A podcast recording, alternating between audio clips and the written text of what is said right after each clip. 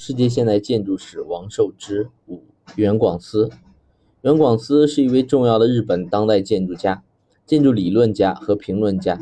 他于1936年出生在神奈川，1959年毕业于东京大学建筑系，1964年获得日本东京大学建筑学博士学位，并且担任该校的教授，享有广泛的国际知名度。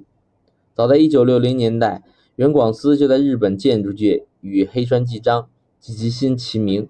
到了1970年代，黑川纪章、季吉新设计了不少公共建筑，因此声名大振。而原广司却在埋头研究住宅建筑和城市规划的理论。他的努力集中在探索现代主义建筑的居住空间的含义，并希望以新理性原则去对现代主义理论做必要的修正。他对世界三十多个国家的现代建筑。进行了详细的调查研究，注意到日本传统住宅具有的亲和因素，在自己的一系列理论著作中阐述了对现代原则的不同看法，并且通过建筑设计来表达新的立场。他设计的田崎美术馆是典型的例子，尺度上采用日本传统民居尺度，使用一个不完全围合的中庭。不同形式的天窗使室内日照具有丰富的效果。屋顶采用波浪形式，整个建筑也采用了日本传统的灰色。这是日本公共建筑中少有的具有亲切感的作品，广受好评，获得1987年日本建筑学会大奖。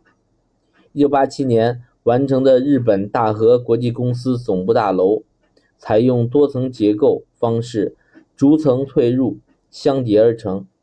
很有层次感，每层以四十五度的斜面为尽头，顶面加有流畅的曲线，稳重而不沉闷。